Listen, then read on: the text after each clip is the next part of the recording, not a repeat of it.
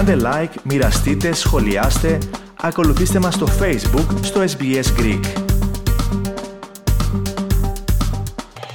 Ραδιοφωνία SPS, ακούτε το ελληνικό πρόγραμμα, στο μικρόφωνο Αλέξανδρος Λογοθέτης και περνάμε στην τακτική ιατρική μας ενότητα. Στην άλλη άκρη της σύνδεσής μας μας περιμένει ο Γενικός Γιατρός Γιώργος Αμπουγιάννης. Γιατρέ, καλησπέρα. Καλησπέρα Αλέξανδρε και σε όλους τους ακροατές. Λοιπόν, σήμερα θα μιλήσουμε για την ε, διαβητική νευροπάθεια. Πρώτα-πρώτα, τι είναι η διαβητική νευροπάθεια και πώς προκαλείται; Είναι νευροπάθεια, δηλαδή πάθηση των νεύρων που προκαλείται σαν επιπλοκή του διαβήτη, είτε αυτός είναι τύπου 1 είτε τύπου 2. Τα νεύρα μας, έχουμε τα περιφερειακά νεύρα, τα οποία επιτελούν αισθητήρια και κινητήρια έτσι η λειτουργία. Αισθητήρια είναι αυτό που αισθανόμαστε και κινητήρια είναι αυτό που κουνάει, ο ηλεκτρισμός αν θέλετε, που κουνάει τους μειώνες μας.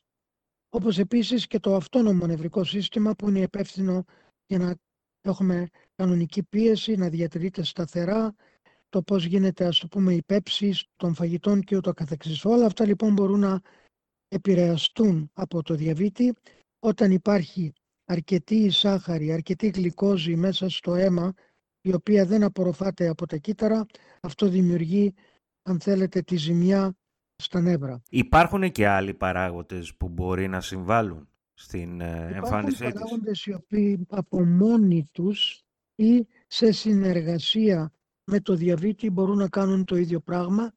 Γενικά η υπερκατανάλωση υνοπνεύματος είναι πολύ γνωστή ότι και μόνη της μπορεί να προκαλέσει αυτό το πρόβλημα, αλλά φυσικά με το διαβήτη είναι διπλή επίθεση.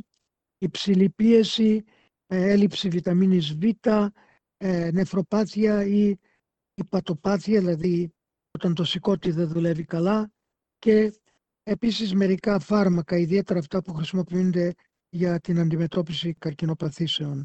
Ποια είναι τα συμπτώματά της, γιατρά; Το πιο κοινό σύμπτωμα είναι ένα μούδιασμα ή ένα υπερερέθισμα, ένα κάψιμο αν θέλετε, στις άκρες περισσότερο των ποδιών και λιγότερο των χεριών.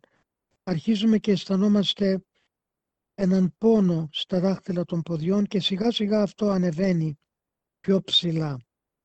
Αρκετές φορές δεν αισθανόμαστε τίποτα και είναι μούδιασμα και εκεί είναι το επικίνδυνο. Ότι μπορούμε να, να περπατάμε εξυπόλυτοι να κοπεί το πόδι μας από κάτι, από ένα χαλίκι, από ένα γυαλί και να μην το πάρουμε είδηση καθόλου, να δημιουργηθεί έλκος και λίμωξη και να χρειαστεί αντιμετώπιση. Αυτό είναι το κυριότερο. Τώρα, εάν επιδράσει στο κινητήριο σύστημα, θα αισθανθούμε αδυναμία στα πάνω και στα κάτω άκρα, στο να κάνουμε μερικές κινήσεις.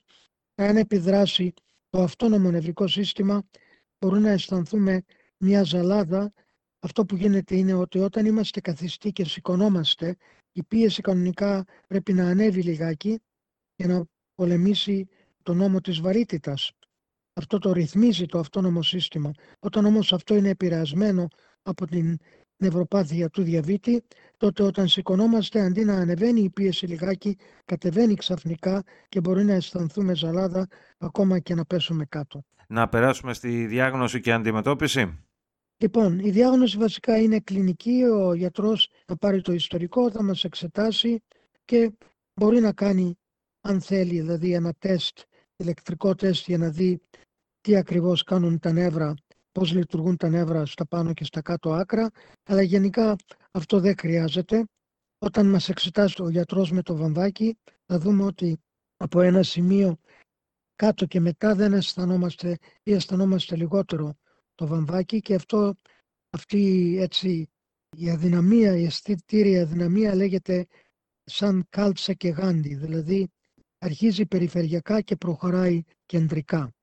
Και η αντιμετώπιση της βέβαια είναι το κυριότερη να προσέχουμε τα πόδια μας, να έχουμε κατάλληλα υποδήματα, να το προστατέψουμε, να μην κυκλοφορούμε εξυπόλυτοι και όταν έχουμε οποιοδήποτε ουλή αμέσως να ζητάμε βοήθεια και συνήθως χορηγείται αντιμετώπιση γιατί στους διαβητικούς τα βακτηρίδια χαίρονται πάρα πολύ με την υψηλή γλυκόζη γιατί αυτό, αυτή είναι και η τροφή τους.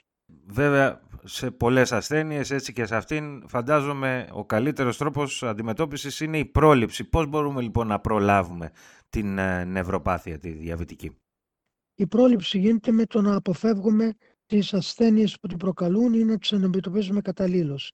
Στο διαβήτη το έχουμε πει πολλές φορές να προσέχουμε τι τρώμε, να παίρνουμε τα φάρμακά μας ή την ινσουλίνη, εξαρτάται σε τι πράγμα είμαστε, να αποφεύγουμε την υπερκατανάλωση υνοπνεύματος, γιατί και αυτή όπως είπαμε μπορεί να το δημιουργήσει, και να αποφεύγουμε τις επιπλοκές, όπως είπαμε προηγουμένως, με το να προστατεύουμε τα κάτω άκρα, τα πόδια μας. Και με αυτά, γιατρέ, να σας ευχαριστήσω για μία ακόμα συμβολή σας στο πρόγραμμά μας. Ευχαριστώ, Αλέξανδρε, να είστε πάντα καλά. Θέλετε να ακούσετε περισσότερες ιστορίες σαν και αυτήν; Ακούστε στο Apple Podcast, στο Google Podcast, στο Spotify ή οπουδήποτε ακούτε podcast.